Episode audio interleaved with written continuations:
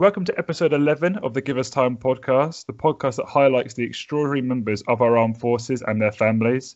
This episode, we have an incredible guest. For those regular listeners of the podcast, you will know our guest as she's been mentioned a fair few times during our episode with Alison and David Richman and during our podcast with Josh Boggi. This is because she is married to the extraordinary Josh Boggi. We are pleased to welcome Anna. So, Anna, thank you so much for joining us today. Oh, thank you for having me. I mean, I love that Josh has been called extraordinary. extraordinary in what way? yeah, that was a lovely intro. Thank you. No, it's a pleasure to be right. here. All right. Um, so, Anna, can you just tell the listeners and myself a little bit about yourself, really? So, where did you grow up? So, I grew up, um, I like to say Windsor, but it was actually sunny Slough. Um, Josh will say exactly the same. I can't remember what he said in his, but he probably said Windsor, but he grew up in Slough as well. Um, I had a lovely childhood. Um, I was very lucky. Um, I was into my horses, spent every moment that I could down at the stables. You know, I'd muck out people's ponies just so that I could have a ride on them. Um, and it wasn't until I was about, I think I must have been about 13, 14, um, that I took on a horse on loan and just was absolutely besotted with him um, and had him for a good few years uh, before he sadly passed away. And as I got older, I just thought, do I really want to be down in the cold, wet, stinky yard? I. Um, and I'd started working in a retail shop by then, and I just thought, you know what, my time, my time at the stables is done. My sister carried it on. Um, my mum carried it on. She had her own horse. Um, so we've always been quite an active sort of sport. I wouldn't say sporty actually. That's that's definitely the wrong word. But we are an active family. Like we used to go camping. We'd always have sort of holidays in the UK, but we'd always go and find something fun to do, whether it be walking along a beach or finding some cliffs to walk around and things like that. Um, uh, had a lovely primary school, loved going there, um, and then went to my secondary school, which was the rival school of where Josh went. Um, oh. And we, that's something else he doesn't tell people. I went to the grammar school. um, but our schools regularly played each other at football and things like that. So um, we had lots of mutual friends. Um, we've actually known each other since we were 10 years old. Um, he used to play football for my dad he had a youth team um, and Josh was their goalie, much to my sister's disappointment because she was the goalie until Josh came along and my dad was out you get, in you go. Um, so we've known each other for a long time and our, our paths sort of drifted. Um, you know, I went on to, um, I actually went and did a beauty qualification when I left school. Um, did nothing with it. Most people will be like, really? Did you do that? Uh, when they see the state of my nails and my face. but um, yeah, so I went off and you know I did that and sort of went into my sort of project management that I do now. Um, and obviously Josh joined the army, but we've always sort of kept in touch. Like I'd always see his updates on Facebook and things like that. And I think that was such a great tool back then to keep in touch with your school friends. Um, so yeah, so we've known each other a long, long time. Um, so, um, so obviously you said there you met when you were ten. Mm-hmm. That's a, and then obviously you then got you then went and drifted apart. You went to different schools and everything. So how did you then go and find out about Josh's accident then, and what was that like hearing that? So we've got a lot of uh, mutual friends. Um, we would regularly be on nights out in Windsor. I think we used to go out on a Thursday night, a Friday night, a Saturday night, sometimes on a Sunday night. Um, each other, you know, we'd always say hello, or you know, like his friends I knew, and vice versa. Um, and I knew he was going back out to Afghanistan. And I just had this I don't know what it was. And I think if nothing had happened to him, I probably wouldn't say I just had this feeling, but it just didn't feel right. Um, I remember he put, he put, something on Facebook. I won't say it on here, um, but it was sort of to tell people he was going off, probably would be on for a while.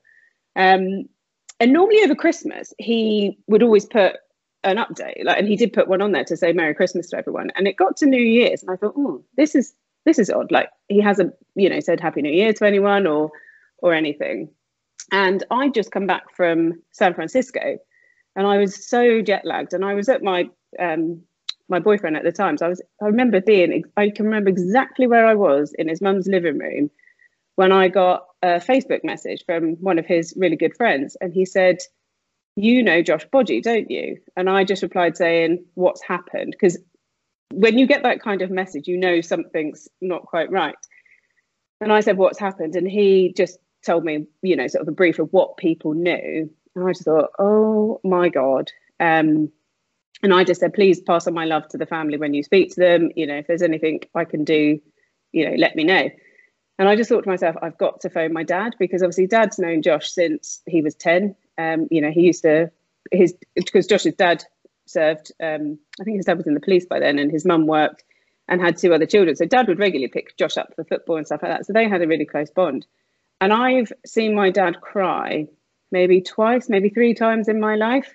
Yeah. And I remember I walked upstairs, got my phone and just phoned dad. And I said, I'm really sorry to have to tell you this on the phone, but Josh has had an accident. And he just said, What kind of accident? I said, He's in Afghanistan. And dad just broke down on the phone. And he was so upset. And I said, No, no, it'll be fine. Like, you know, he's the guy we all remember. He'll be absolutely fine. And at this stage, we didn't really know what had happened. We knew it had been an IED blast, but that was about it. Um, and then obviously, as the weeks sort of unfolded, we found out more about what had happened. But I just remember feeling that sick feeling, thinking, you're so young. And then it got me thinking, okay, you're not the only one. So that's good. There's going to be lots of other people in the same situation and you'll you'll get through it. And and I remember saying to him when when we actually went on our first like official date, I was like, I always knew you'd you'd get through it and you'd be fine. He's like, Did you? I was like, Well, what else were you going to do? Sit in a bed all your life? I was like, No, that's not really an option. So yeah, I'll never forget that day. Um, and it's things like, and I know we'll we'll probably go on to talk about that lovely trip to Mallorca we had. I remember exactly where I was standing. I remember exactly which way I was facing. I remember the the temperature, the smell. It's it's those kind of things you never mm. you never forget them. Yeah, yeah. So how long from his accident then did you then start to go and reconnect with him for once you got back to the UK from Afghanistan? So I obviously just, you know, I sent him a message on Facebook and just said, you are going to be inundated with messages, but I just wanted to say, you know, send you my best wishes. And if there's anything we can do, just let me know. Dad sends his love and all the rest. Um, obviously, he then had to get back and, you know, he was incredibly poorly when he came home. Mm. And it wasn't until I'd see like a couple of updates on Facebook and I'd always put a like on there or just, you know, write a little message. And it wasn't until the June, and I'd been on a night out with my best friend for my birthday. And I was so, it's a hangover I'll never forget as well. I remember I was sat on the sofa in my parents' living room and I was nursing a Big Mac and chips. I couldn't eat it. I was like, Bleh. and I was just flicking through Facebook and he popped up online. So I thought, oh, I'll say hello and just see how he's getting on and just from there we just got chatting again and it was really lovely just to i'd split up with my boyfriend months before that and it was just lovely just to have somebody to talk to and there was nothing in it because um you know i did i didn't see josh like that at all it was mm. just he's a mate he's someone i've known you know he's gone through this awful time and you know i just want to see how he's getting on and we just got talking more and more and then we exchanged telephone numbers. We came off Facebook and actually phoned. Well, actually, no, we didn't phone each other. It was all over text. Because I of remember, course, of course. I remember the first. time, It's like now we never use. We don't use mobiles to call people, do we? You see it, send me a text, and we just got chatting. And I just said, you know, if you ever fancy going for a drink to catch up, it'd be lovely to see you. I said you can show off your new legs. So we then got a date in the diary. Um, and he was still at Headley Court at the time. So I'd finished work early. I remember I went home my mum said to me, she said, Where are you going? I was like, Oh, I'm just going to see a friend. Because I, I just thought, Do you know what? No one no one needs to know at the moment. I was, know, I wasn't doing anything silly. Um, and I drove to Headley Court to meet him. Um, he was like, There's a pub down the road. We can go there for um, I think I said to him, like, I really fancy a burger. So he said, Oh, well, we'll go to the pub and we'll go for a burger and a beer. And um, he said, The only thing is, is I can't drive at the moment. Can you pick me up? Well, I had a Mini Cooper at the time. I was like, Well, I mean, I can, but my car's quite small.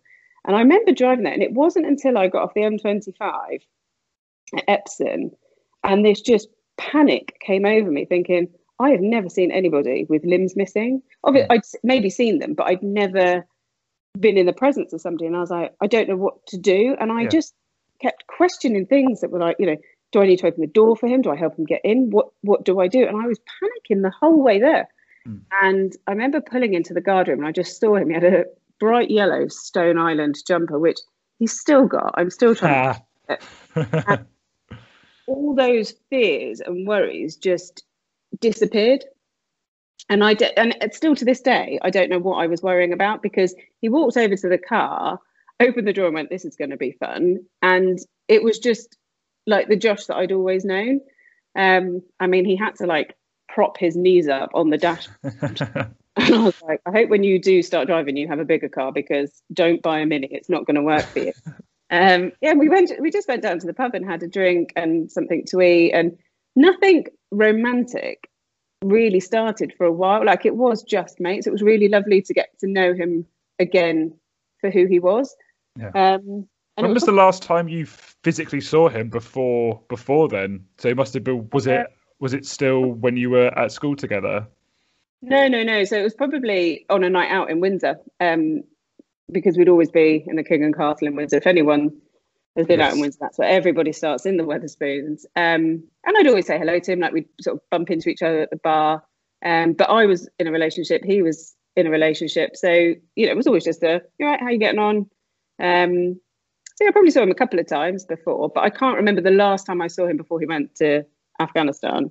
Yeah. Um, more because it was a long time, well, 10 years ago now. Yeah. Um, yeah.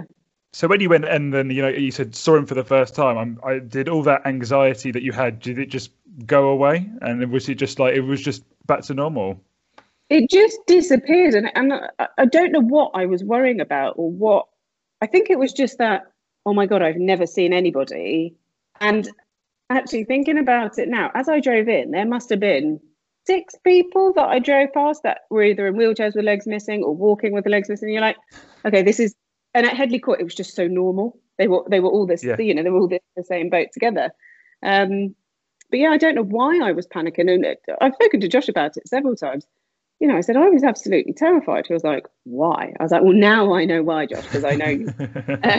um, but yeah, I don't, I don't know what it was, but it just vanished the minute he started walking to the car, and I never thought about it again ever. yeah, yeah. All right, so we're moving forward now. So you've got obviously you went originally, as you know, as friends. How did it kind of evolve then?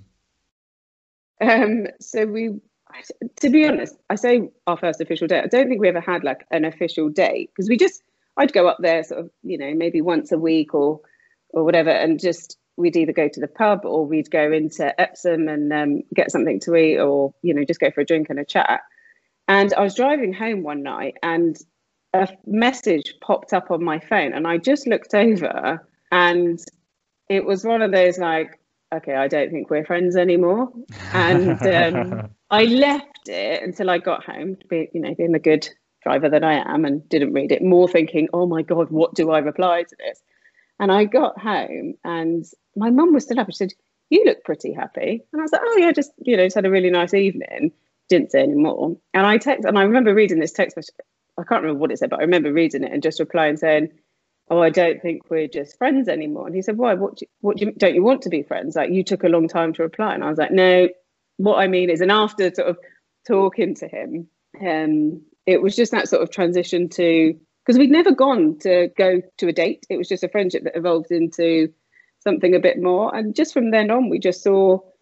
We, I think we only saw each other sort of once a week because he obviously was at Headley Court. You know, it was a good sort of forty-five minute to an hour drive away from where I was working at the time. So if I was going after work, you know, I had to sort of plan it in advance. Um, and it was a lovely way to get to know somebody because it wasn't full on straight away. I think, you know, I've done before. I've sort of gone headfirst into a relationship and it's gone wrong and you just end up really hurt. And it was just lovely to get to know him um, and base it off of a of a good friendship. Oh, brilliant, brilliant. So, and now, I mean, you're happily married. How long have you guys been married for? Uh, for, oh, now he's going to me off. five, year, five years this year. God, normally it's me going, Josh, how long have we been married? Yeah, five years this year. This October. Oh, brilliant. So obviously you went and said, um, so Josh had a previous relationship and he had a son called Jensen. What was it Yeah. like then meeting Jensen for the first time as well? So I didn't meet Jensen for quite a while, actually. Um, I think Josh was on the same lines as me, as was Jensen's mum, that everybody wanted to know that this was the real deal because it's a huge, huge thing to come into a, a, a t- you know, a small child's um, life. And I think Jensen was No, I know he was. He was about two and a half, maybe, by the time I met him. Um, and it was fine. We just worked our relationship around the days that Josh had um, Jensen. I mean, I was still living at home, so I'd sort, of, you know, I'd you know come over and see Josh on the days that he didn't have Jensen. And it was just before his third birthday, because I remember making him a birthday cake, and Josh said, "I tell you what we'll do is we'll you arrive at my house, so Jensen doesn't think you know someone sort of coming into um, his territory as such." And we went to Wagamama's, and it was really lovely. And Jensen just all he did was talk talk to me, not talk to me, talk at me because he wouldn't let me. What's this? Why did you do that? Who's this? Who's that? What's your mum's name? What's your dad's name? Like, oh my god, you never stop talking. But it was lovely, and he is such a lovely kid. He really is. I mean, he's ten now, so he likes his PlayStation more than anyone. Of course. Um, hear him upstairs screaming and shouting, and I don't, I don't know what some football game. Um, but yeah, and it was it was a big thing as well to take on a new relationship, a slightly different relationship to the norm, and theoretically a stepson as well. But it just all kind of happened, and I just took it all in my stride and just thought, what will be, will be. We'll make it work. Yeah, yeah. I think it's very um it is very hard. I was um, there was an article recently published, and it was about step parenting, and um, oh, she was right. and she was talking about the lack of um, positive step step parents in in media. Um, and she was just talking about how you know those they're, they're, they're never portrayed well. Um, what kind of advice would you give to um, about being a step parent? Um, the advice I would give is just take it day by day. Don't think, right, I'm going to be a stepmom and I'm going to do this and I'm going to do that and I'm going to do the other. You have to go at the child's pace. And I was so lucky that Jensen just uh, welcomed me in with uh, open arms. And touch wood, ever since then, we do, we have a good friendship as well, which is lovely. Like we take the dog out for, together and we have a chat about stuff. And it's really lovely. But I would just say don't put pressure on it um, because it's really hard as well with having two homes to live in because the rules that Josh and I set are very different to the rules that his mum and stepdad set. And Jensen, he finds that hard to kind of transition when he comes over to us to then kind of go into our rules. But he just knows, he knows why we do things the way we do. And he knows why his mum does things the way she does. So I would just say, just don't, don't read too much into it. You know, if Jensen's in a strop, it's not because he hates you or hates me or doesn't love me or anything like that. It's just because he's lost at Fortnite or his friend doesn't want to play with him or something like that. He's just a 10 year old boy.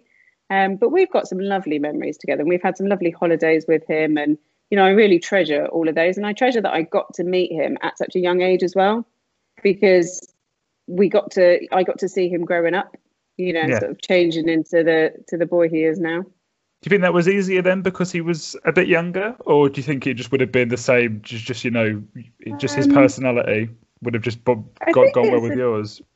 I think it's a bit to do with his personality. I mean, he's it's quite a sad reason actually because obviously when Josh was first injured, you know, Jensen was well, he was seven days old when Josh went to Afghanistan, so he was very young when okay. Josh was in hospital. So Jensen grew up in a car seat in a hospital a lot of the time, mm. and he had to go to lots of different people, you know, for various reasons.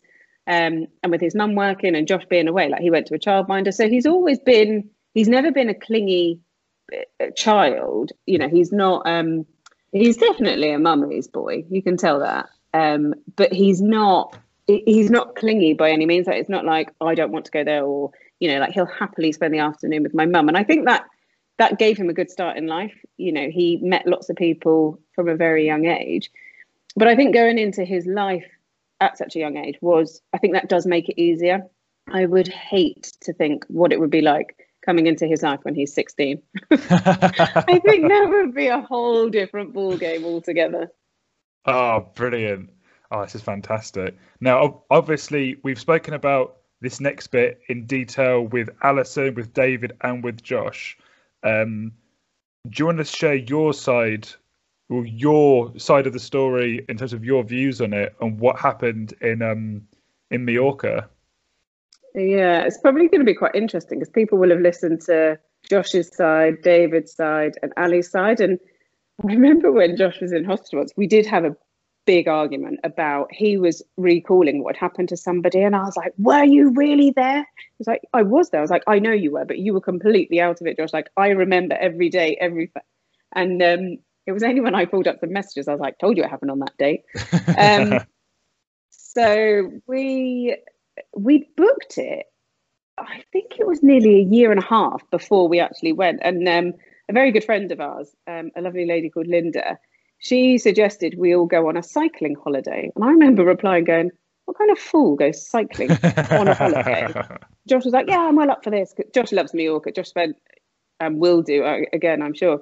He's spent many winters out there training. Um, he loves the, he knows the island, I think, better than he does where we live. Um, he absolutely loves it. And we've talked many, many times about, you know, moving out there when we're older, just to have a a nicer life. I was like, yeah, not not near where it all happened, but um, yeah. So we we went out to um, Mallorca. Um, there was twelve of us in total. Um, there were six couples that went. So obviously, I knew most of them. There was one couple that I didn't know before, but um, they obviously knew other couples, and I got to know them really well. And actually, by the end of it, we were all like family because they were just so incredible. Um, so we flew out to Mallorca. Um, do you know what? I remember sitting there thinking, this is going to be such a good week. And Josh and I booked a second week because I'd had such a busy year at work. He, before, well, before the pandemic, Josh spent 80% of the year away working anyway. So we just thought, you know what, it's a week together. It'll be really lovely. And September's actually such a nice time to go to Mallorca because the weather is just, it's perfect. Um, so, yeah, so we flew out, met the others, first couple of days, I was suffering from a really bad chest infection. I'd had it for probably six weeks before, and I was on yet more antibiotics. And I'd undenied whether I would actually cycle or whether I'd hire a car and just follow the team. And I said, no, no, no, we've paid for the bikes, I'll cycle. And the first day was absolutely horrendous. It was the wind was just in our face the whole time. Even when you turned direction, the wind was still in our face. It was, it was awful we all got to the hotel, and I went, if every day is like this, I give up now. Um, you could see going, I am not as fit as I used to be, but it was fun. And some of the because we stayed at different hotels um, every night, so you'd do your cycle. I think the most we cycled in one day was maybe fifty miles, and you'd stay at your hotel, and the tour operator we'd book through would bring all your bags to your hotel, which was great. Well, it was quite interesting trying to get Josh's bike in some of the rooms because the rooms were quite small. Because we, you know, we were doing it on a budget, and I mean, some nights I did think this handbike is going to be on our bed with us because he's quite protective of his bike as well.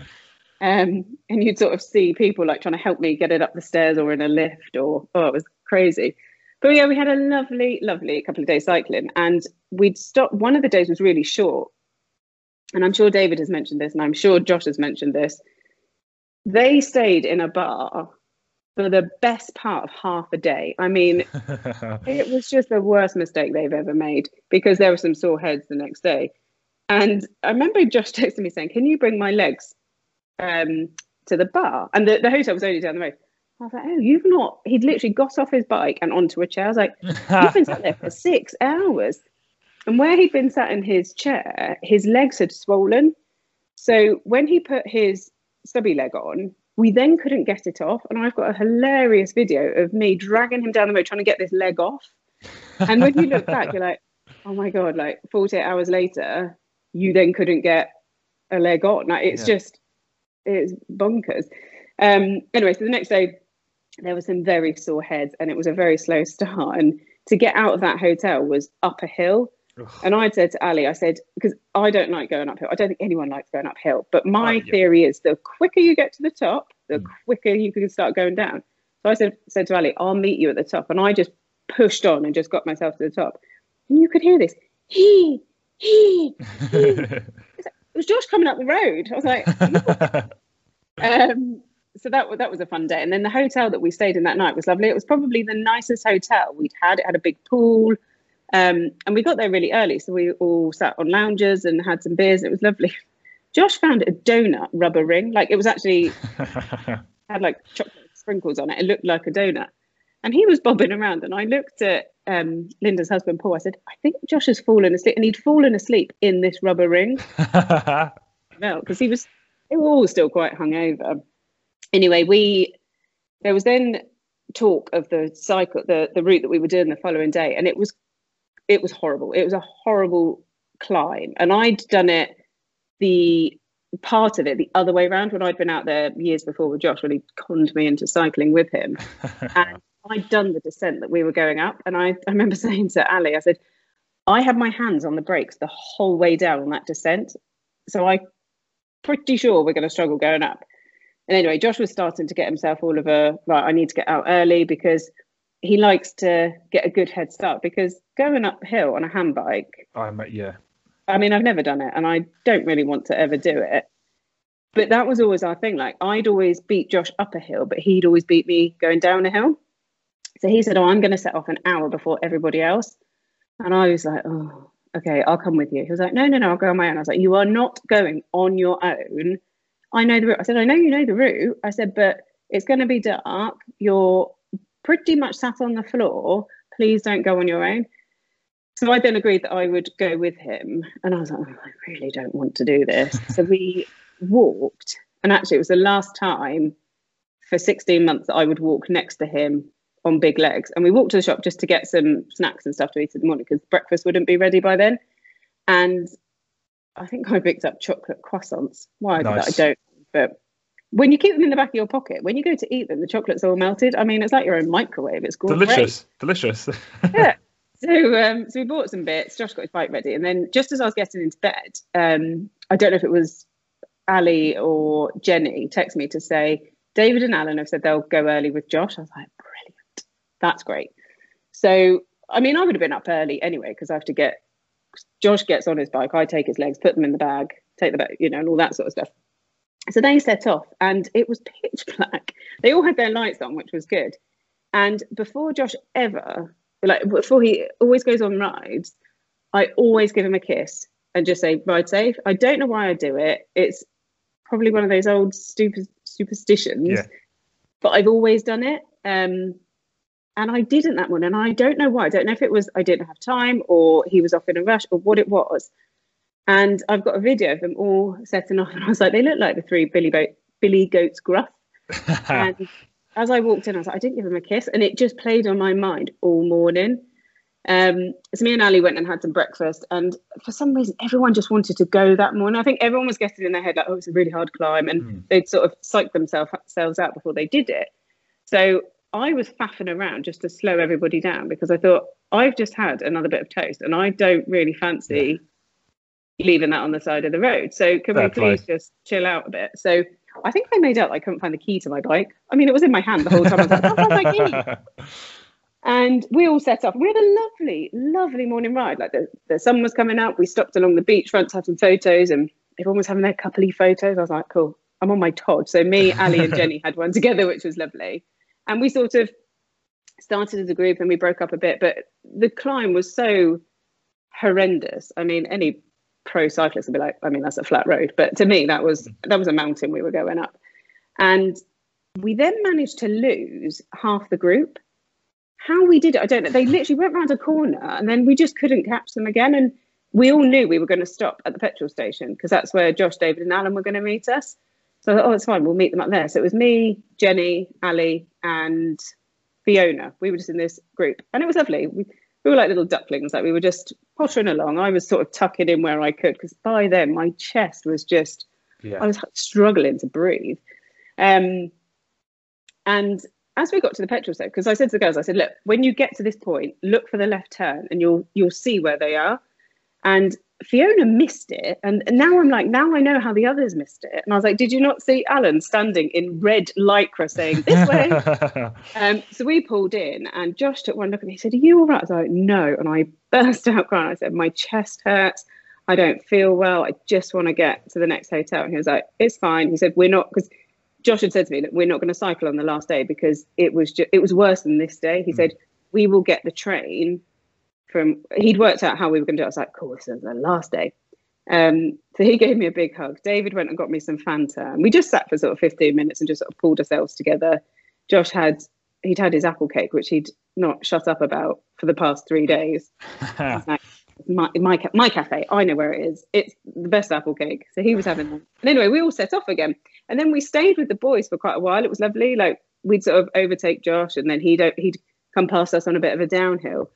Um, and we got to the top of the climb, and Ali, Ali's got uh, find my iPhone. So we just checked where they were. And I said, Oh, they're half a mile behind us. I said, We'll push on because by the time we're halfway down, Josh will be at the bottom anyway, because he'll mm. come hurtling past us with some form of abuse and he'll be at the bar with a cold beer before we're even down.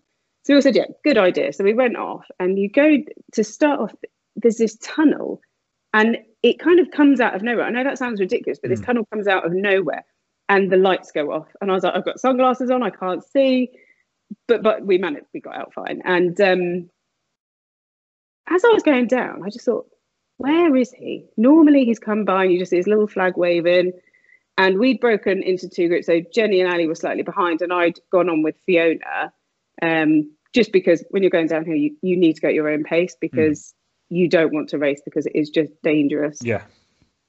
And there were so many cyclists coming up the hill. I was like, why would you go up this? I've why would you do this? and I remember seeing this one guy, and he had big curly hair. Like, if anyone had seen Josh's hair in when he was in hospital, treble that. This is what the hair was.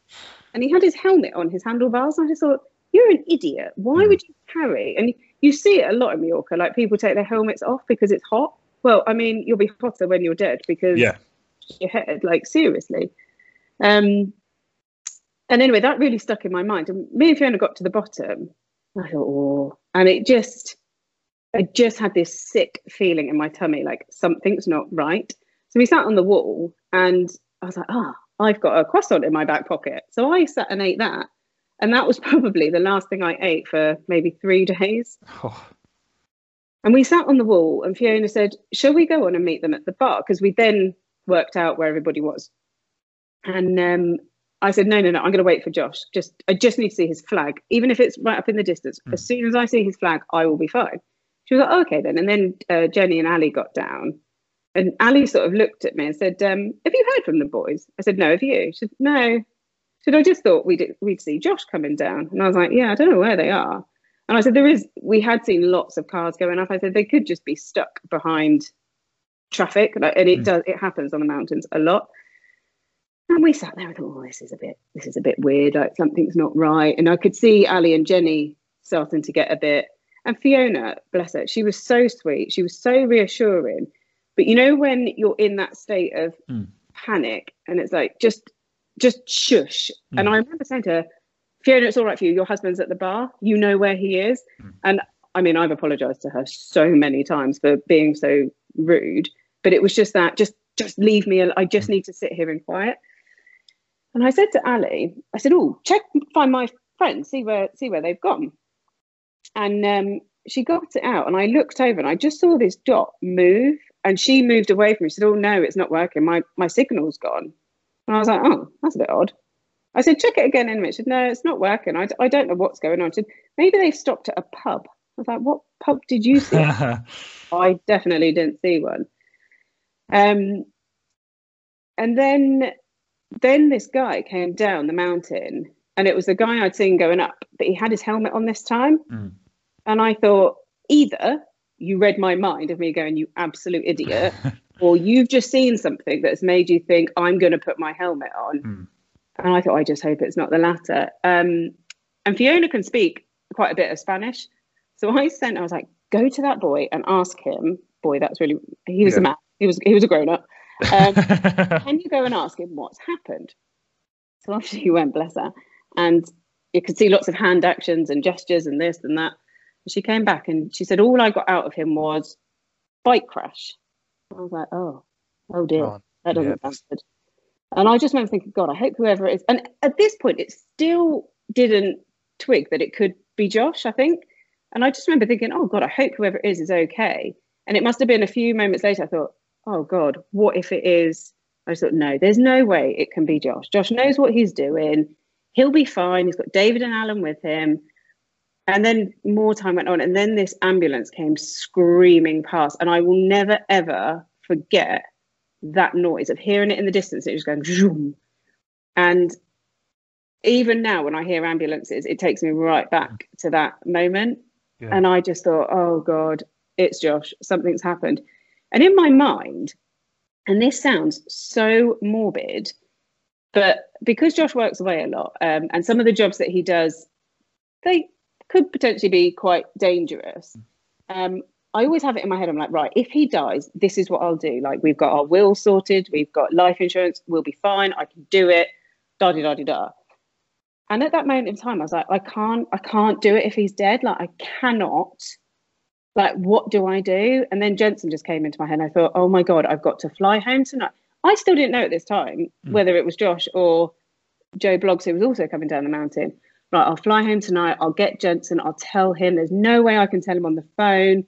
Oh my God, his dad's in New Zealand. How do I tell him? Honestly, everything was just going mm. through my mind. I was like, I'll phone my mum. And then I was like, no, don't phone your mum because she'll then panic. She's at work. You're in Spain. She can't do anything about it. And then Ali, and then I said to Ali, can you phone David and just find out? I said, I can't phone Josh because if he sees me, because it pops up on his Garmin, if he sees me phoning him, he'll panic that something's happened to me. So can you phone David? And these like Spanish voices came through, like, oh, and I was like, oh, yeah. someone's got his phone. That's weird. And then a, it might have even been 30 seconds later, but to me, it felt like another hour. Um, David phoned, and we all just looked at Ali and just thought, oh, God. Because we knew by then it was either Josh, David, or Alan that had had mm. something had happened because they were knocked down off the mountain. And Ali picked up and she said, hello. And Ali's got the most positive voice I've ever heard. She's so bubbly and happy and lovely. And I just saw her face drop and she walked away from me. And I looked at Jenna and went, something's not right. And all I could do was this, okay, mm-hmm, right, okay, okay, yep, no, not a problem. All right, yep. I was like, oh God. And she turned around and my legs just buckled underneath me. I just I remember just not being able to control my body. And I saw, and I still, again, I still didn't know, but I did know. Mm-hmm. And Jenny went, Oh, it's Alan. It's definitely Alan. And then Ali just held onto my shoulders. I just remember shouting, Is he dead? She was like, No. I said, What? And she told me, she just said, There's been an accident. And she kept it very brief. And it later transpires that David had basically said, You need to walk away from Anna because it's Josh that's had an accident. But at this stage, she can't know the full details of hmm. what's happened. I think because it was, well, looking back on it now, it was Josh was pretty much bleeding out on the mountain. Yeah. Um, and Fiona ran off to get me. There was a cafe around the corner. She'd run off to get me some water and a chair. And I just kept saying to Ali, "You're lying to me. He's dead, isn't he? Just I can deal with it. You just have to tell me." She was like, "He's not dead," and I just wouldn't until I'd seen him. I just wouldn't believe her. Word had then got back to the guys in the bar, and um, then Linda arrived in a taxi, and I got in it, and Ali just said, "Keep in comms. David will now be in comms with you." And I was like, "Why is nobody telling me what is going on?" And I was sat in this in the taxi on the way to the airport, and Linda, she was she was trying to be very reassuring, but she's later told me she was like, "I genuinely thought we were going to meet a body at the hospital," and I remember looking down and I said, "I've got no shoes on." Because I'd taken my cycling shoes off because I was like, I'm not clip clopping around in those. And I was like, I don't, I don't know where my bike is. I don't know where my helmet. She was like, you don't need to worry about that. I was like, but I have no shoes on. I had socks on. So I was like, well, worse things have happened. And we got to the hospital and we'd beaten. She said, oh, Davis Davis's text, they're still trying to get off the mountain because it was like a sweeping bit down. And I said, oh, we beat them here. Oh, that's good. At least we're here waiting.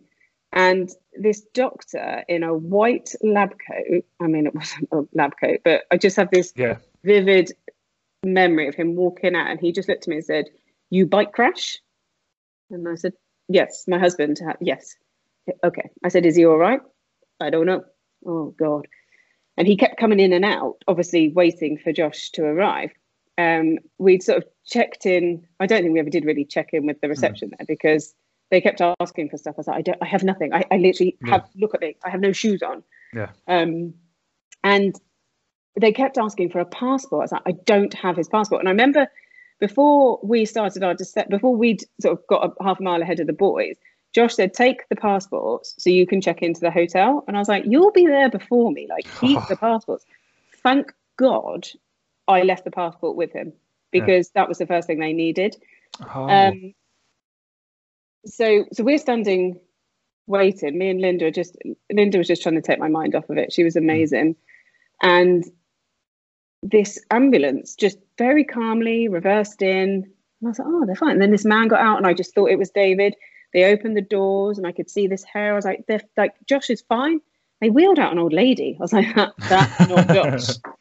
so that we had something to giggle about then. And then I think three more ambulances came, and Linda said, look, as long as they come in nice and calm, it will be fine.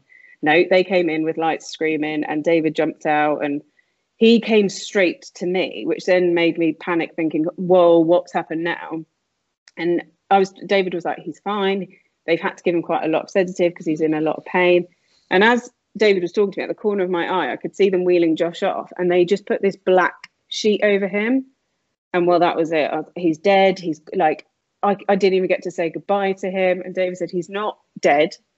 He's very cold because they've had to cut all of his kit off of him but he is sedated. And Josh said, he says it now that he heard me screaming, he's dead. He said, I could hear you. He said, as soon as I could hear your voice, he said, wasn't the nicest thing to hear you shouting, oh my God, yeah. he's dead. But I knew you were there and I knew that you were okay.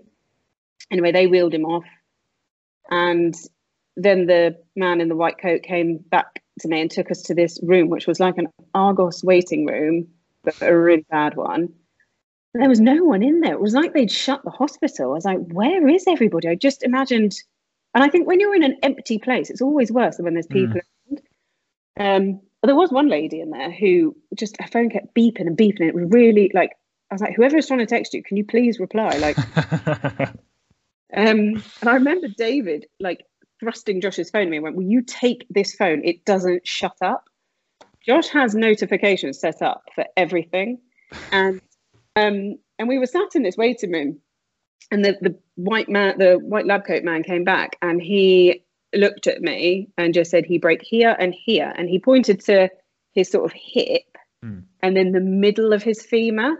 And I looked at David and David went, no, no, no, no, that's that's what I expected. So I phoned David was like, right, you've got to start. So Josh, sorry, Josh was then wheeled off. He had to go and have emergency surgery, basically to just salvage what I'm hmm. guessing was left. And David said, You've got to start making phone calls. And I'd sort of gone into this like, I needed people to tell me what to do. Mm. Like, I just needed a job. Um, Ali and Jenny were getting me some clothes and my wash stuff because, to be honest, I didn't know how long I was going to be there. I don't think anybody knew uh, how long I'd be there.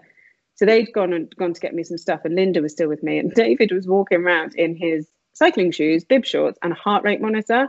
Yes. And it was just, I was like, David, why do you still have your heart rate monitor on? He's like, well, where do you want me to put it? I was like, you just look a bit weak. um, so we were just trying to make light of anything really. And David's phone was drained, his battery was going, and they had these charging points. So David was always over there trying to charge his phone so that he had one charged. And I phoned our insurance um, and sort of went through the you know the bits and bobs with them and they said you know have you got josh's national insurance? And mm. josh saves everything on his icloud so everything was on Genius. his phone that i needed. Like he has his faults but he's very organized and that sort of, sort of thing. So um, i managed to have everything that i needed and when they said right we just need to know what's happened and i said i don't i don't know what's happened. Nobody has told me. David bless him took the phone and just kind of gave a rundown and i sort of sat there looking at him thinking oh my god, this this is what's happened, and that, that's how I learned. And when he came off, I said, David, I need to know now what's happened, and he told me. And Josh had collided. Josh had had a blowout on a corner. All the mech on a handbike is on the front wheel, and he then had no brakes, no nothing, and he just had to sit there and take his fate. And when David said that, I just thought, you poor sod. Like he mm. just had to literally tuck in and think, whatever happens is going to happen now. And he hit I think that he hit the side of the lorry, shunted down the side, and then the wheel and his left leg took the impact. Oh my god! Which then I think flipped him into a ditch. And David said to me, he said, "Anna, I honestly thought he's dead. That's mm. it. he said, and it was when he sat up, I thought, how? How have you just survived this? Um, and I yeah, think I, I remember David telling us this as well. I think he, when he recount, recounted Josh's story, he was Mm. also. I remember him saying that he was just examining Josh again and again and again because he couldn't. yeah, He was he couldn't figure out how he he kept on thinking he was missing something. He was so confident he was he was he was missing something. Yeah, he said that to me. And when, again, lots of cyclists do this, you put your sunglasses in the top of your helmet when you Mm. don't, you know, when it's when you're going through tunnels like I should have done. And Josh always has his in the top. And David said his his glasses were still in the top of his helmet. I was like, how did he not hit his head? Josh has learned how to crash by the sounds of it. Like he's crashed several times on his bike. Um, and I just thought, oh my God. And as the months have gone on, David has told me more and sort of said, you know, half of Josh's leg was just splattered across the tarmac and oh. Um, where were we? So yeah, so we're we're sat in this Argos waiting room. So I've phoned the insurance, they knew, and I thought, right, I've got to phone his surgeon. She can come out, she'll make it all better, everything will be fine. And Josh's surgeon is just, I mean, I consider her a, a family friend. Like she is just amazing. And I text her actually. I texted off of Josh's phone because I didn't have. So her, she works with her partner. So it's uh, Alex Crick and Rod Dunn, and they are just the world's best plastic surgeons. And I have Rod's and not Alex's for some reason. So I thought, well, rather than phone her on a number she doesn't know, I'll text off Josh's phone saying, "Hi Alex, it's Anna. Can you give me a quick call when you get a minute?" I think I even wrote, "Nothing urgent. Just need to run something past you." she phoned urgent. me and she said, "You're in Mallorca, right?" Because Josh had obviously told her we were going away. Um, and I said, "Yeah." She said, "What's happened?" I said, um, "Josh has had a bit of a crash, and I need I need you to fix things." And David, by this point, I think took the phone off me again and sort of explained to Alex what had happened. And she then came back on the phone to me and she just said, "He's going to be all right. Like we know, Josh. We just need to get him home." Hmm. And that kind of stuck with me the whole time. Like, I just need to get him home. He's got to get home. And she just said, Look, is there anything you need me to do? Do you need me to to phone anybody? And I said, No, no, no. Like I said, I just don't want anybody to know at the moment because I don't know. I've got no idea what's happening. And she said, I'll get Dave Henson to phone you. And Dave is a fellow double amputee, also a Paralympian. Um, and he's a very good friend of ours as well. And I, I said, okay, thinking, well, what will Dave do? But you know what? It was so lovely to have a, vo- a voice that I knew and trusted and knew that Dave will make it okay. And he just said, What's happened? And I just sort of said, Josh had a big crash. He's broken his leg in multiple places. We don't really know what's happening. He's in surgery now. Um, and he was like, Right, just keep me posted. And it was, we just had this really small group of people that knew what was happening. Linda had let the group know, please don't put anything on Facebook, don't tell anybody. Just we need to, you know, because obviously Josh's family need to know first. So I, I then sat next to this bag for the best part of five minutes, and Linda said, "Are you going to go and get changed?" Well, how do I do that? She was like, "Right, there's a bathroom down there. Go and get changed." And it was like I'd gone into like almost a child state. Like I just had to be told, "Right, go and get changed, then phone this person." And I came back out, and I said, "What do I do if my phone rings?" Linda said, "It's a mobile. You can take it with you." I said, "Can you hold it?" And I, I was just scared of news. I was scared of anybody telling me anything at this stage. Um, and I got changed, came back out. David was still in his wrestling gear, um, walking around with a heart rate monitor on. And the we tried to work out. I'd been given this number, and I've still got the piece of paper upstairs with Josh's number on. And they said keep an eye on the board, but we couldn't work out what the board meant. Some were white, some were green, and some were red. And I was like, "Is that dead, alive, not quite with it? Like, what what do these colours mean?" Linda, I don't think Linda ever worked out what they meant. Um, but we could see Josh's number. It had gone red, green, and white several times. We were like, we'll just wait. Um, and then the man came back. I was like, oh Jesus. And he came in and he said, You you come with me. And I was like, guys, you're all coming with me. Like I'm not doing this on my own. And we went to well, we were heading towards the intensive care unit. I thought, oh God. Well, at least he's alive if he's in an intensive care. Like we're not going to the, you know, Mm. a morgue. Um and he took he said come in this room, and this room was tiny. I could see a desk and a computer in there, and two chairs, and there was a door the other side as well. And I thought, we're not coming out the way we're going in, and I just, it just felt awful. I, was, I just said to Linda, I don't want to go in there. I don't, I don't want to know, mm-hmm. because in my head, I just kept thinking they will have amputated his whole leg. They will have taken it off at the hip. He'll have no leg. What will he do? How will he walk? Oh my, Josh can't be in a wheelchair. He, you know, Josh is not somebody who sits around and does nothing. And it just was all, I was like, David, what if they've done it? David said, look, we don't know. And David's very good at being the sort of matter of fact person. Look, we don't know anything. So let's not panic just yet. Um, and I sat down and there was a translator and turns out it was the orthopedic surgeon. And um, I just looked at the translator and I said, is he dead? And she, in one tone, and said, he's alive. And I was like, that's all I need to know. And I just sobbed into Linda's shoulder. I just uncontrollably sobbed that we've still got him. David then took in all the medical jargon for me. And he, I just remember him saying, Can I take a photo? What on earth is he taking a photo of? And I wouldn't look at it for, I think I saw it after about four days. And it was the MRI of his leg and how he'd shattered basically half of his femur was just like stardust and he'd snapped his neck of femur. And they basically what they'd done is they'd patched up the end of it flapped it all together um, and they were going to they had to pin his hip together. Mm. but because of how much trauma had kind of happened in his body he needed to um, he needed to get stronger perform more surgery so they said what we're going to do is we're going to keep him maybe two days and then we'll pin his neck of femur back together. But they said there is the risk that the blood flow has stopped. And I was like, yeah, honestly, I've learned so much about the human body. I was like, you have blood in your bones. This is just mind blowing. And they said because of it was holding on by like 0.02 of a mil or something like that. And when I later saw the x-ray, I just thought, okay, yeah, I can see why they were quite worried about him moving. And I said, Can I see him? Like, I just need to see him. They said, You can, yeah, of course you can come see him. So they took us down, and their visiting hours are incredibly strict.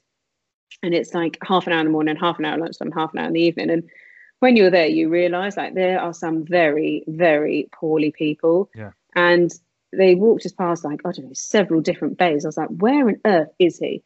He was on the bike crash ward. Like they all of them were either in body braces or mm. there were some people on life support, which you just think, oh my God. Josh was the wellest person on this ward.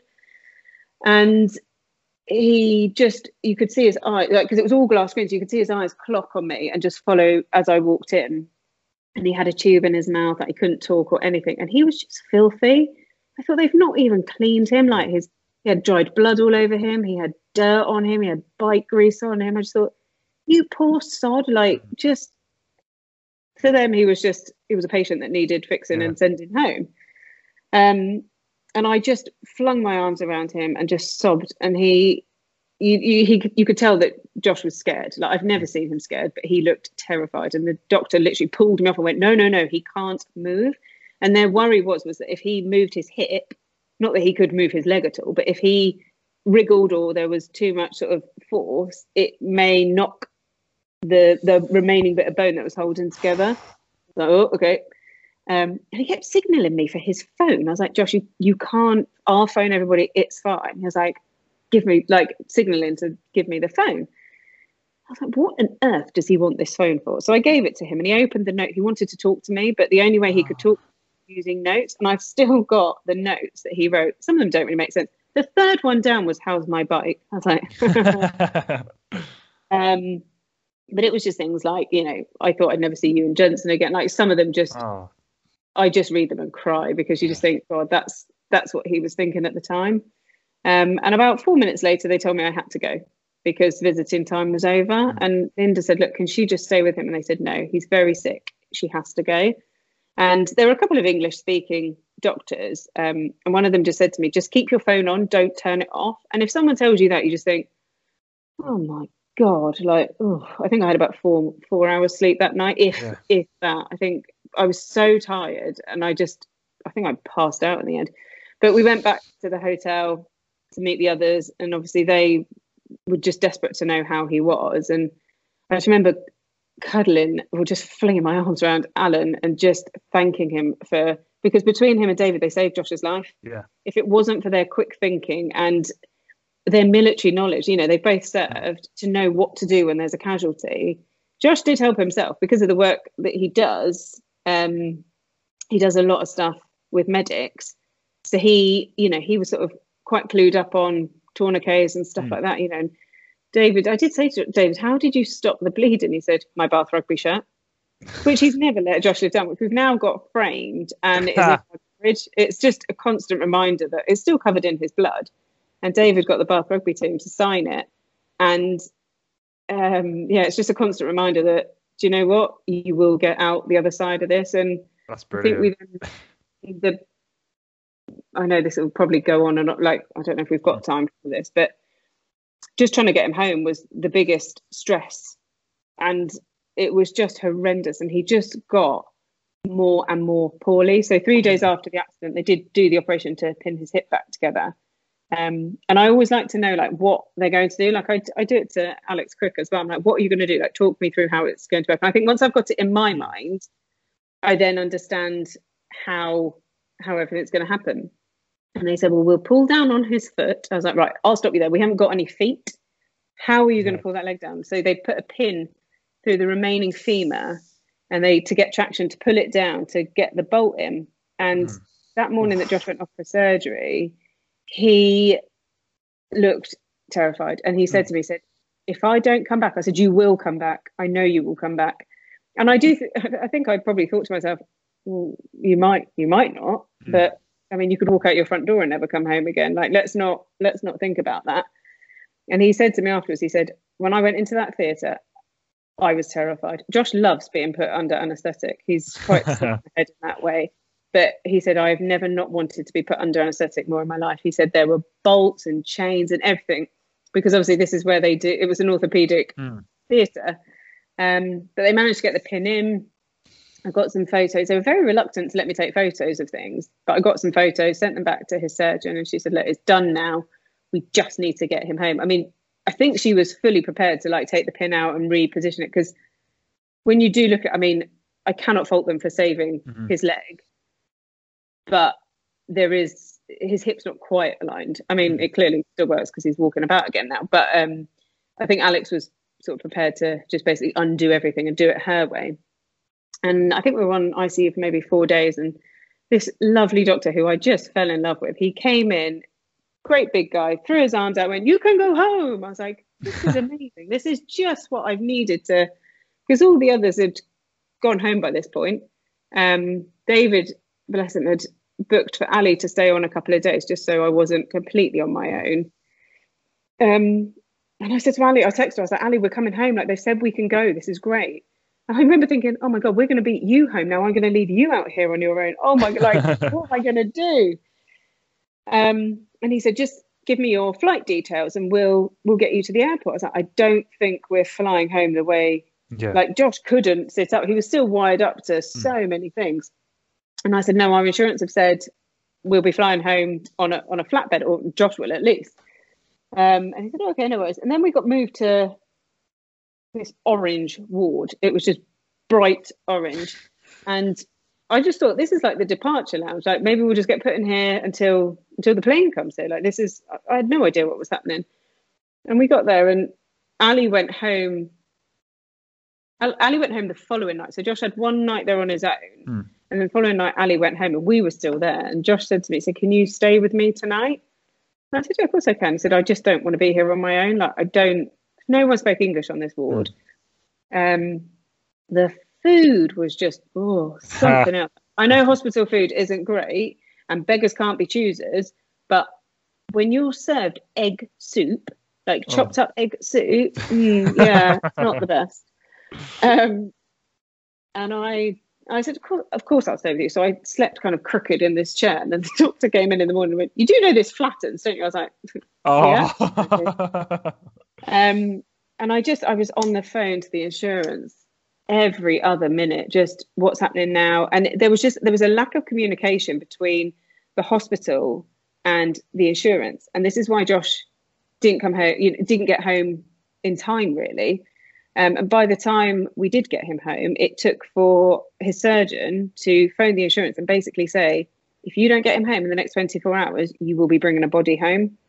Because I'd sent her what I'd managed to get of a photo of the end of his leg with black stuff coming out of it. Yes, I think Josh mentioned this. It was, yeah. She said she didn't want to worry me while we were out there, but she said I knew by then he had sepsis. Hmm. Um, well, she said I didn't know he had sepsis, but the wound was septic. Um, and she said I just needed to get you home. And she said I just tried to keep as calm as I could because I knew you were scared. I was on my own, and um, yeah, we fin- finally got home. That was an eventful flight home because the paramedics. So it was a German crew. Hmm. They flew them to Mallorca to pick us up. Then they flew to Southampton to drop us off, and then they were flying back. Um, and they were just so lovely. and It was lovely to see just new faces, people who spoke English, people who were there to do what we wanted. I understand the nurses were there to do what we wanted as well, which was keep Josh alive. But by this point, I didn't want to see the nurses anymore, so I just want to go home. And um, I had no stuff with me by this point because the insurance had told me to send my stuff home because they said if we can get you on the Medivac with Josh, we will, but you can have no more than a day sack. So I literally had two sets of clothes, and the, the hotel were brilliant because there was no room at the hotel either. I was changing room every day. In the morning, I'd go down and give them my bag. And when I came back in the evening, they would give me a key card, a plate of food, because I'd always miss the restaurant closing. Oh, They'd give me some food and my clean washing because they were washing my clothes every day for me. Because I had nothing, I literally had two sets of clothes and a toothbrush, I think. that's so lovely. Um, they they were amazing. Like, I I sent them such a long email. Just Maria at the hotel was just well, I think once she knew what was happening, um, and that was all down to Linda and Ali and Jenny sorting that out for me. Just the the insurance were paying for it, but I was like, I can't get a block room. Like I said, this is what you, you know. I was saying to the insurance, like, I have nowhere to stay now. Um, but anyway, yeah. So we we finally got back home, landed in Southampton. To Josh's disappointment, because he's a Portsmouth fan, Ha. he like, "Get me out!" And from Southampton to Salisbury Hospital, I think it took us twenty minutes. okay. Um, yeah.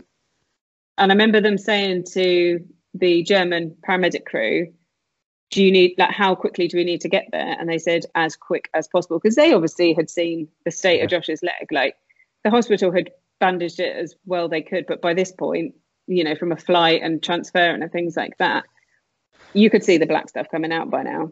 Yeah. and they turned the sirens on and i just put my head in my hands and josh looked at me and i said i've not heard sirens since the day you came into the hospital. And it just i think it was just that relief of we're home we're safe. And i knew that whatever happened now i had everybody i needed and i had that you know i was home. I wasn't going to be stranded in a foreign country Yeah. trying to get my husband's body home or anything like that um, and we got to Salisbury Hospital, and Alex Crick was there, and Carol Betteridge, who is she runs Alex's um, war clinics. And I walked in, and Carol said, "You look like a Sherpa." I was like, "Thank you very much, really nice." Because I had my bag on, Josh's bag on. I don't think I'd brushed my hair for four days. I dread to think what I looked like. Um, and she just had this massive mug of tea. I was like, oh, that is just what I need. So Josh was sort of triaged there, and they sort of looked into, you know, what what had happened, and it was all it was all just so chaotic. And then we got him into his room on the ward, and Alex said to me, said, I'm going to operate tomorrow. Um, I need to get in there quick. And it was Alex's weekend off. And this is why the woman just, I mean, she is so incredible. Gave up her weekend off to come and look after Josh. Um, and David brought us in a McDonald's because he said, What does Josh want to eat? And I said, Boy, what do you want? And he said, Oh, I'll have a McDonald's. I was like, Okay. So David went and got one. I think he ate a nugget and a chip. And you could see just his face was grey and he just looked so ill. And then Jensen phoned me and was like, Mum said I can come and see dad. When shall I come? I was like, Whoa, what is going So Josh had obviously texted uh, Jensen's mum to say I'm back, which she then translated into Josh is home and everything's great. I was like, Yeah. No one has any idea. Like I'd obviously mentioned to family while we were out there, you know, just what had happened. And I was like, Jensen, just let me get the next few days out of the way and I'll, you know, as soon as I can bring you to see dad, you know I will. Um, and Alex operated the following day. I think he went down about eight o'clock and she'd said to me, go home, because I still had well, by this point, I had all my suitcases that had been at Ali and David's. Um, and we live an hour away from Salisbury Hospital. We used to live just down the road, which would have been very convenient. Very convenient. I mean, I just took up residency in half the, half the time I was at Linda's house and half the time I was at Ali's house. And I took all my stuff home. I got a wash on, and I'm one of these people. As soon as I get home from any holiday, I have to unpack. I can't stand yeah. suitcases lying around. So I unpacked, got a wash on. My mum came round, and my dad, my brother, and my sister-in-law. And mum was like, "Where were all your cases?" I was like, "They're in the garage. I've, I've sorted them. Like I can't." And I think because of what had happened, I just needed to wash everything mm. away. I didn't want anything around me. Um, and she was like, "You need to eat something." I was like, oh, "I'm not hungry," like because I knew Josh was in theatre. Like I just until I know he's out. I'm one of those people that I can't eat if I'm anxious or worried, um, which is probably a good thing because I think otherwise I'd be a lot bigger than I am after 10 weeks of hospital worry.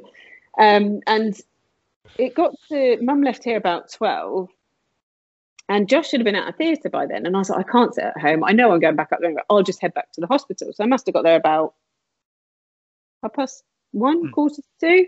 And I had Josh's wheelchair that I'd brought up for him and his stuff. He'd given me a list of what he wanted because we knew he'd be in for, I honestly thought 10 days. I genuinely thought that's how long we would be in there. Mm. So I brought enough stuff, you know, a couple of t shirts, things like that, DVD, uh, iPad and things. Mm. And I went back to his room. And as I was walking down the corridor, the nurse looked at me and said, Does nobody phoned you? I was like, About what? What now has happened? Like, honestly. And I just cried again. I said, I can't take this. Like, what's happened now?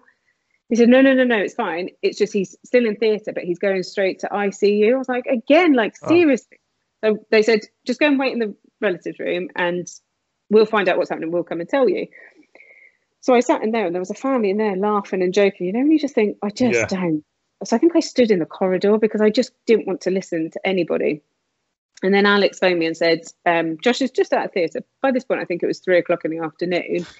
Um, and I said, Oh, I'm I'm in the corridor by the ICU ward. She said, Oh no, I'll come and get you then. So she came and got me and we sat down and she's so great at explaining things and so calm. And when she said he had sepsis, I just said, Well, how bad is that? And she said, Anna, he's incredibly poorly at the moment. Like we're very lucky to analyze the whole thing. Josh died in theatre um, he lost way too much blood. His body was fighting to stay with them. She had a team that were keeping Josh alive while she was trying to salvage what was left of his leg. Um, she had to cut loads away.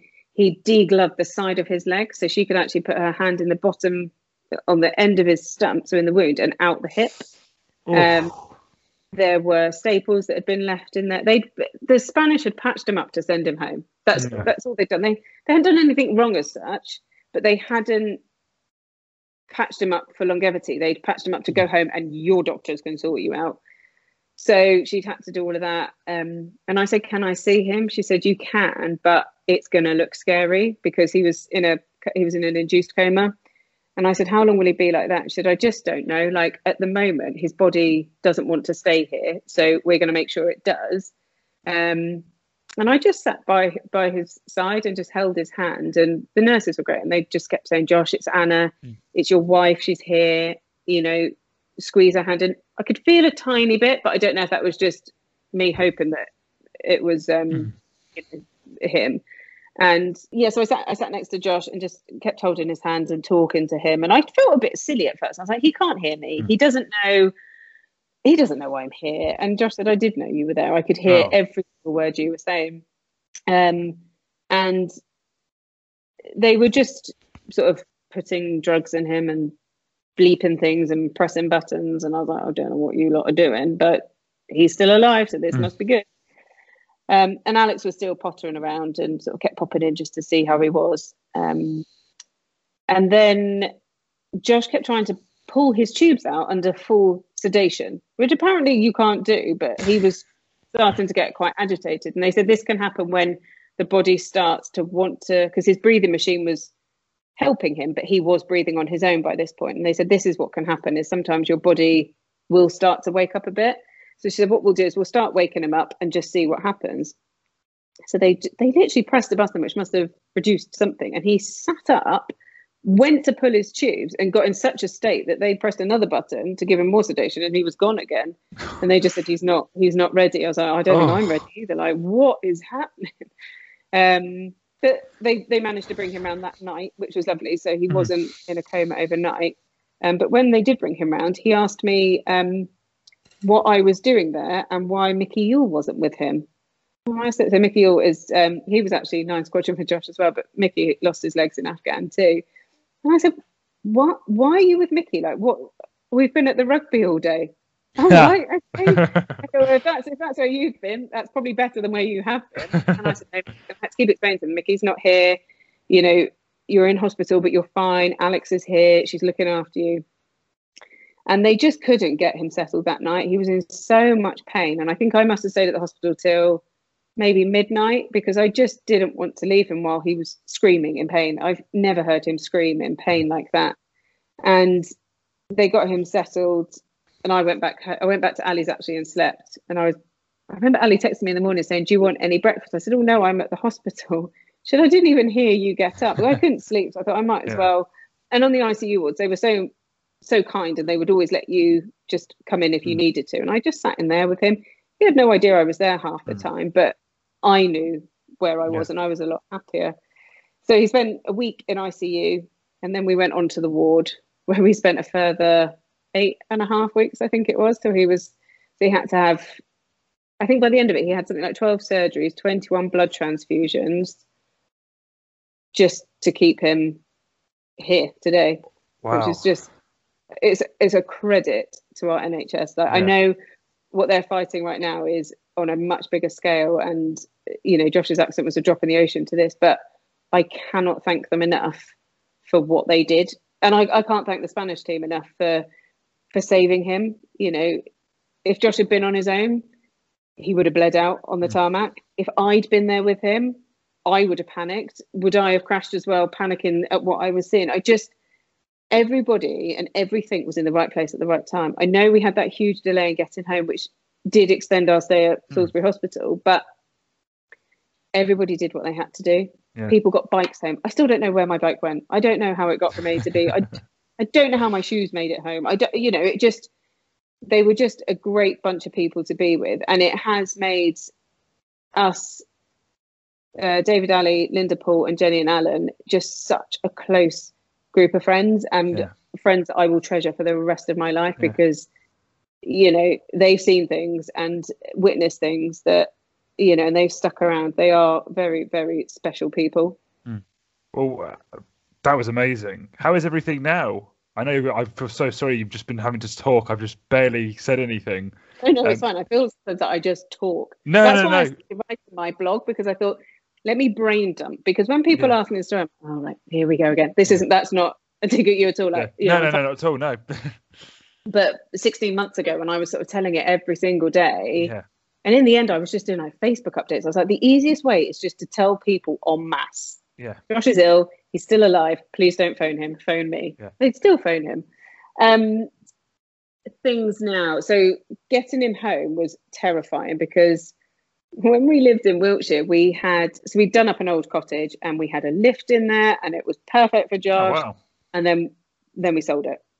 And we moved back nearer to we wanted to be nearer to um to family. We wanted to be to, nearer to jensen and things like that. And we just bought a new build. We thought do you know what? It's done. It's lovely. We love our house.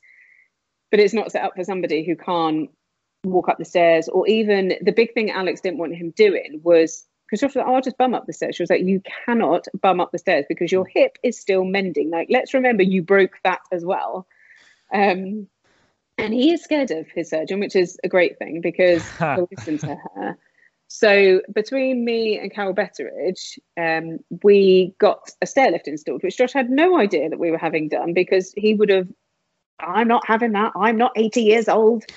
I mean, your hip is about 80 years old now, so so we had a um, stairlift installed, and Josh was just desperate. After 10 weeks in hospital, he was desperate to get out. I was desperate to get out uh, my work were just incredible and had just said, just come back when you need to. Uh, you know, I cannot thank them enough for just being so understanding. considering I work for an RAF charity and Josh's army, so they could have gone, nope, he's army. We, we won't help you. But they were they were amazing. And I remember our CEO saying to me, look, we we can't help Josh, but we can help you, and that will help both of you in turn. Um, so Alex had made this agreement with Josh that he could leave hospital, but until the stairlift was installed, um, he had to we had to stay in a hotel. And there's a Premier Inn the other side of the motorway, so we would come home during the day, and Josh would sit on the sofa and watch telly, and it was just nice being home. And then at night, we'd go to this hotel. What they thought we were doing, I don't know, because we'd like, I'd just turn up in my pajamas. I'm like, I'm not bringing an overnight bag because I'm going back in the morning. And we would literally go to this hotel to sleep. And I remember the first night that we stayed there, and it was the night Josh's leg had decided that it wanted to leak everywhere. And because he had so many wounds, he had the ones where the pin had gone through to pull his leg down. He obviously, had his hip wound, the end of his leg.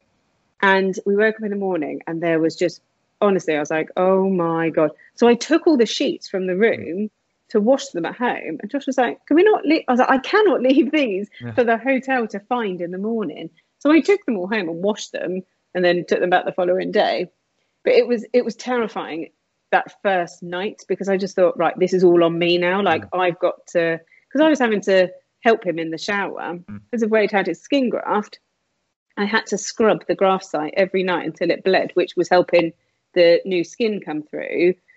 But Josh would be sat like gripping onto the handrails in the shower while I'm scrubbing his leg. I'm like, this is just not what we're still.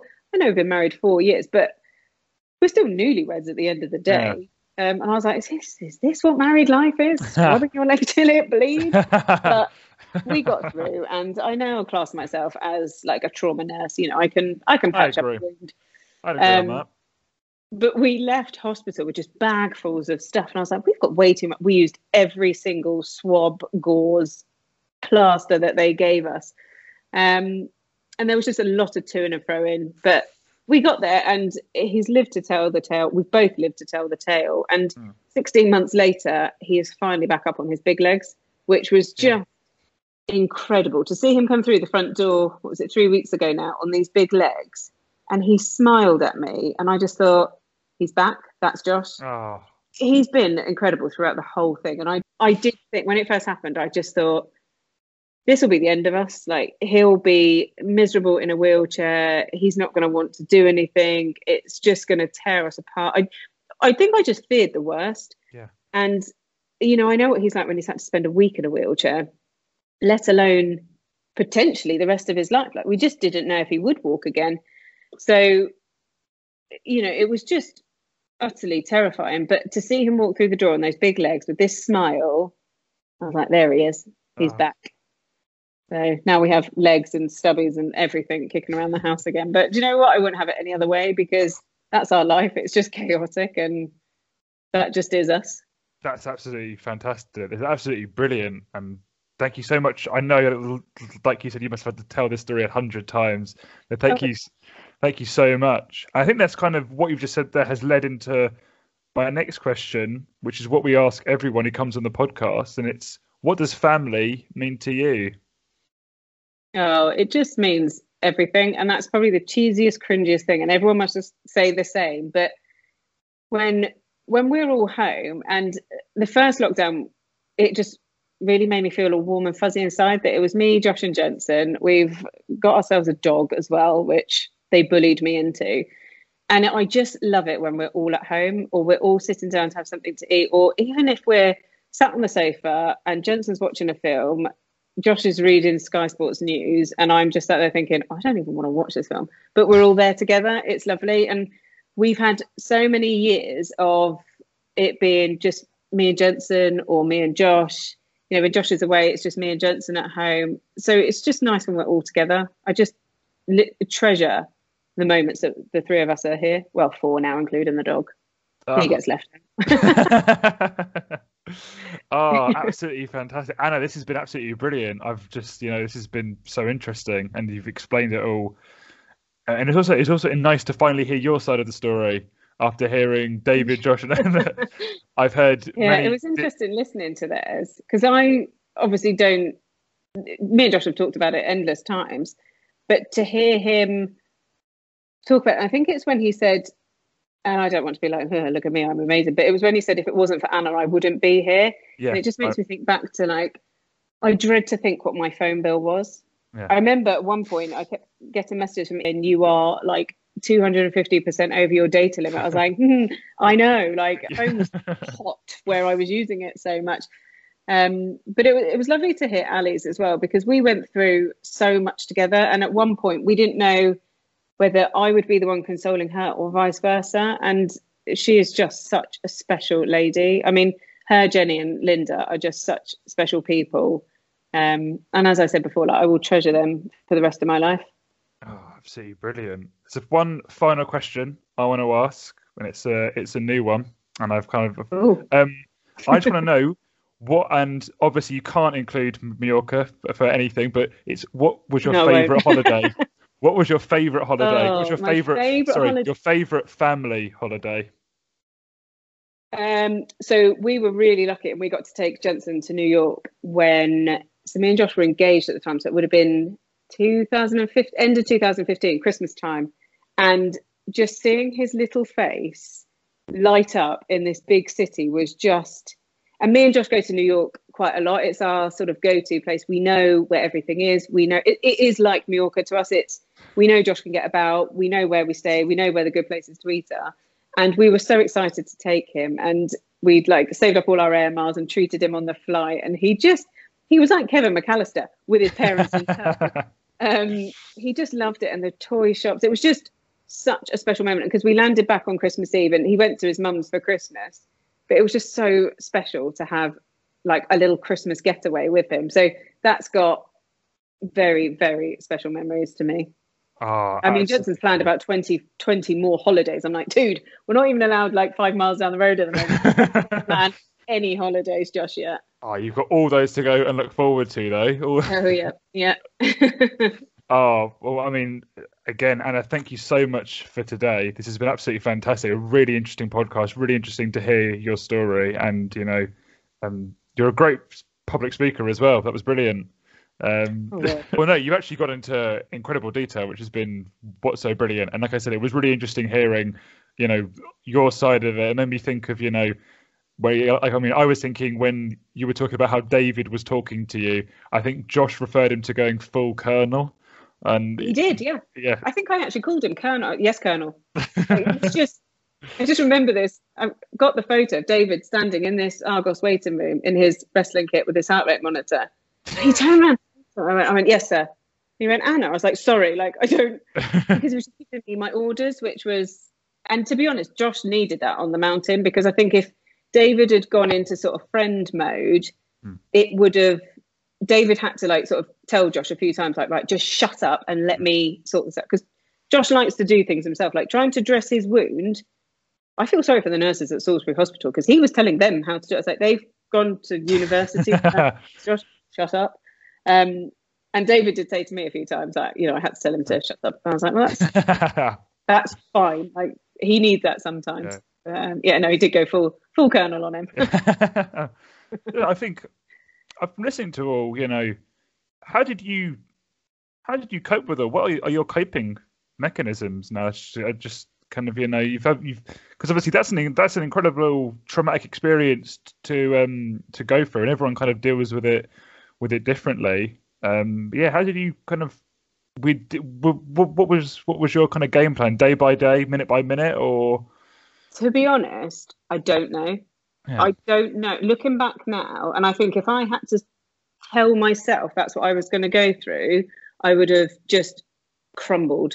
Yeah. I don't know how I got from being told Josh has been in a in a serious RTA to where he is now. And there were days when I thought, can I do this? Can can we do this? Like, is this just is this really happening? And you know, me and Josh have been through, you know, even in early stages in our relationship, you know, I used to get people saying, you know, why why do you, why are you even interested in a triple amputee? It's like because he's still a person. Like it's not might have a few limbs missing, but he's still he's still him. Mm.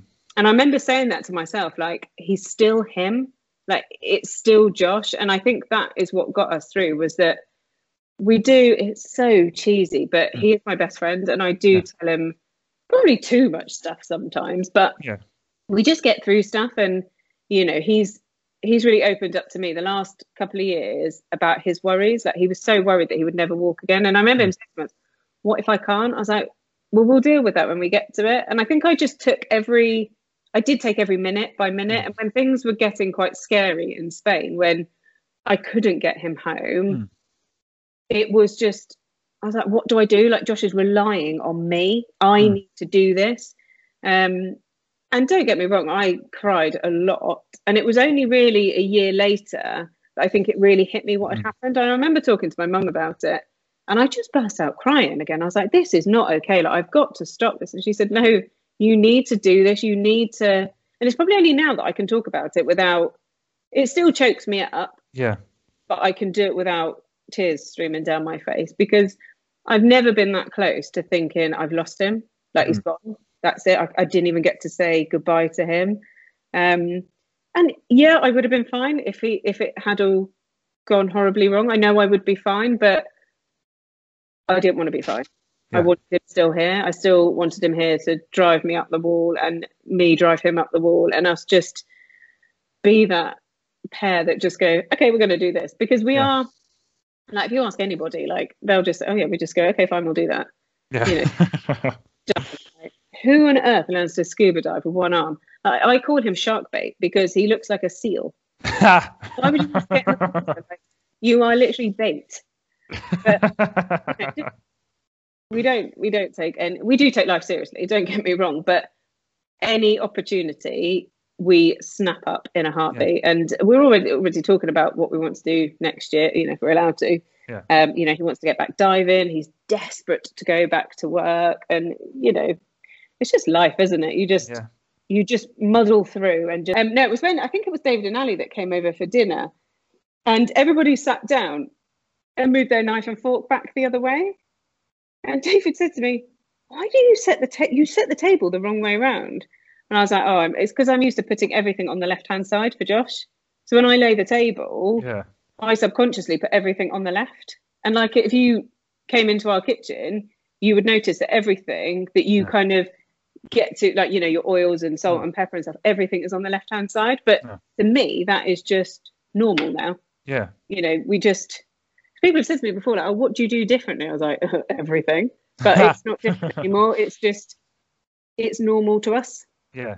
You know, things have to be lower down in the bathroom so Josh can get because you know, if you've got no legs, there's only one way to climb into a shower. Yeah. So everything's at Josh's height. You know, I have the top shelves and he has the bottom shelves. Yeah. So um yeah, we just make it work. Oh, that sounds absolutely brilliant. And oh, Anna, this has been absolutely fantastic. I've thoroughly enjoyed this. It's been really, really fun. I'm so thank you, Anna, so much for today, and uh, thank you everyone for going and listening to episode 11 of the Give Us Time podcast. Again, a massive thank you to Anna today. Um, if you want to go and keep up with Anna's story, then you can go on to www.annabodgley.com. Uh, make sure to go and follow her on so- social media as well. Um, thank you everyone for listening. Please like and follow all the Give Us Time social media. And uh, thank you very much for listening. All right, bye bye.